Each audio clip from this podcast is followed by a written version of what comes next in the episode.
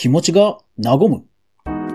見ているだけで気持ちが和む小さな木のハンドメイド作品を作っている作家さんがいます。古福さんは神奈川県を拠点に委託販売やイベント出店などリアル中心に活動されている作家さんです。もちろん、クリーマのおすすめにも紹介されるなどネット販売も盤石。その運営はハンドメイド作品を売るためにネット施策をどこまでやればいいのと悩む作家さんに参考になるはずで。それでは早速学んでいきましょう。おはようございます。クリエイターのかぐわです。いつもご視聴ありがとうございます。それでは今日のお品書き。気持ちが和む木工作品。委託販売などリアル展開。すべての SNS で統一感を出すです。今日はハンドメイド作家さんの紹介会です。とはいえ、本当にね、素敵な癒される木の小さな作品ばかりですので、温かみのある雑貨やアクセサリーが好きな方にもおすすめですので、ぜひ最後まで聞いてください。それではまずはこちら。プレゼントにもおすすめ、古服の木製カメラのカードスタンドが可愛かった。12月26日のヘンデジ研究所というブログ記事です。読み方なんですが、古服なのか古服なのか、すいません。イントネーションが間違っていたら、えー、すいません。こちらのブログでですね、古福さんのカードスタンドが、紹介されていました。本当にこう人に紹介したくなるような可愛らしい癒される木のね、作品なんですよ。ですから、クリーマのおすすめにも2020年など何回も紹介されているなど、確かにね、人に紹介したくなる、そんな作品なんですよね。古福さんですが、プロフィールをご紹介します。公式サイトより引用します。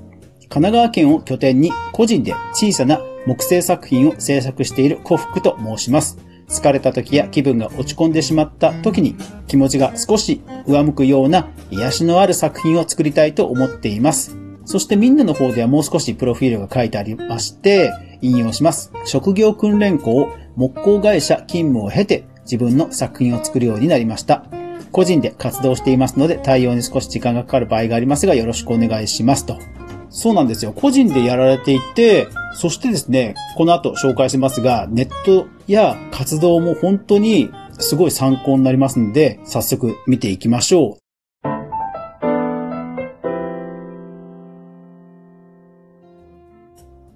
ハンドメイド作家としての活動の全体の立て付けを見ていきましょう。基本はですね、古福さんはリアル販売を中心にやられています。現在では、常設の委託販売としては、えー、横浜、神奈川県に2店舗、東京都内に1店舗、常設の委託販売をされているそうです。そしてイベント販売は、ツイッターで適宜、デザフェスですとか、様々なハンドメイドマーケットに出店されているということを告知しています。いやー、ですから、リアルの展開を考えているまあ、関東に住まれている方でしたら、この古福さんのイベント情報を追跡するだけでもすごい勉強になると思います。ですので、SNS のフォロワー数やミンネクリーマのフォロワー数は、ま、何万とかいう数ではないんですけども、全くそんなことを気にしなくてもいいんだというぐらい SNS の投稿などからも作品作りを楽しんでるということがね、ほんと伺えて、その投稿からもなんか癒される感じがして、ファンの人がつくのが、まあ、わかる気がします。Wix というホームページ作成サイトでメインのオリジナルの公式サイトを持っています。ただ基本的にはリンクを貼り付けているデザインですので、まあリットリンクですとかリンクツリーのような機能になっています。ただ Wix を使いますとインスタをそのまま貼れるなどかなりビジュアル的に凝ったデザインになるというところが特徴です。SNS は Twitter と Instagram をやられています。Instagram が2018年から、Twitter が2020年からかな、えやられています。Instagram の方は基本的に作品投稿で、Twitter の方が日記のような形になっています。そして、ネット通販に関しては、えクリーマとミンネでそれぞれ販売をしています。クリーマとかでも、え10人が購入、7人が購入、10人以上が購入とか、もうどの作品にもほぼほぼ購入がついている、まあそんな人気作家さんになっています。古福さんは、まあ、個人でやられてるということですから、個人で制作、情報発信、そして物流と販売ということを含めたときに、多分ここまでやれたら本当に最大値だろうなと思われるぐらい展開されている、本当に教科書のようなお手本のような運営のされ方です。ですので本当におすすめです。一方、インスタも、え、リールは現状、え、6本ですとか、例えばクリーマですと販売中の作品が16など、それぞれに関して、ま、コンパクトに情報発信をしているというところは参考になるかと思います。ああ、インスタもやらなきゃいけないな、ツイッターもやらなきゃいけないな、などと多くの方考えられると思うんですけども、あ、逆にここまでやればいいのかというような参考になるかと思います。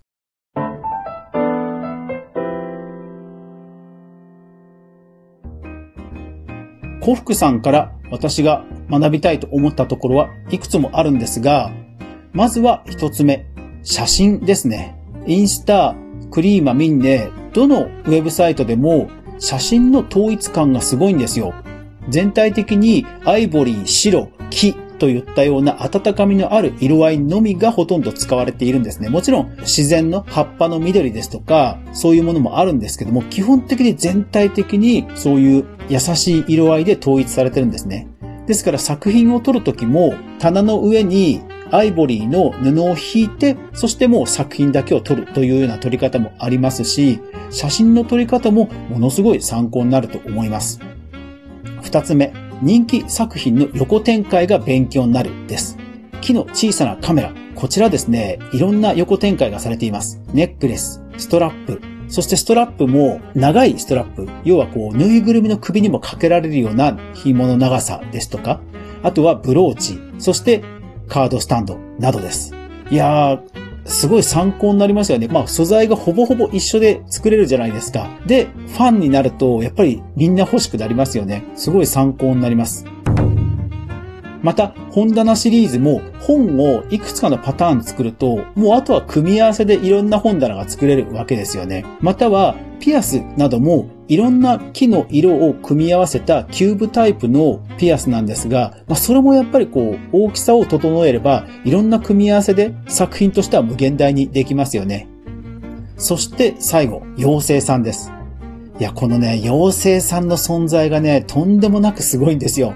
もうこの妖精さんを見ただけで、古福さんというのがはっきりわかります。で、これキャラクターですから、作品の脇に置いて、この作品を紹介するみたいな感じでも使えるわけですよね。ですから、その自分自身のブランドのキャラクターを作るって、ほんと、うん、ここまで自分の作品の世界観を広げてくれるんだなっていうのは、ほんと勉強になります。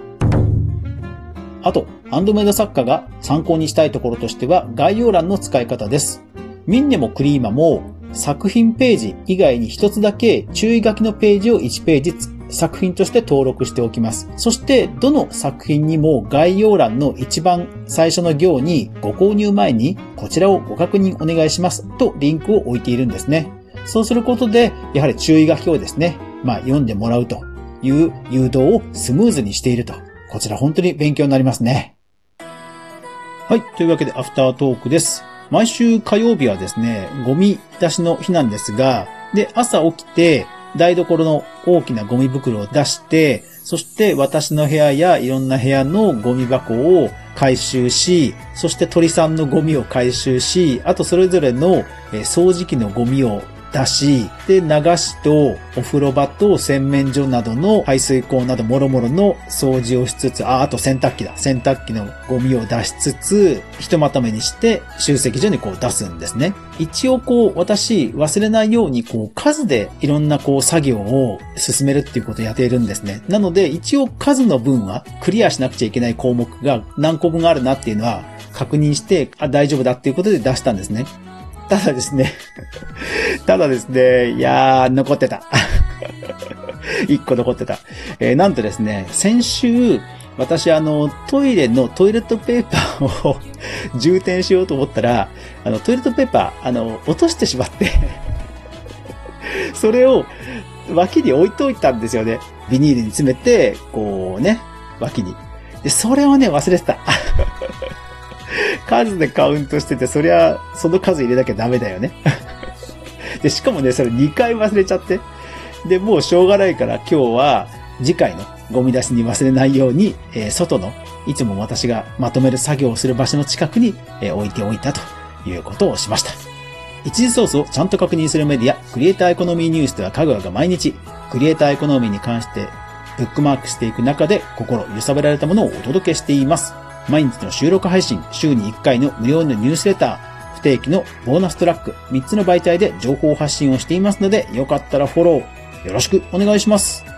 私の近所には、浦島太郎の伝説にちなんだ浦島町という町があり、私は浦島小学校の出身です。というわけで皆さん、いってらっしゃい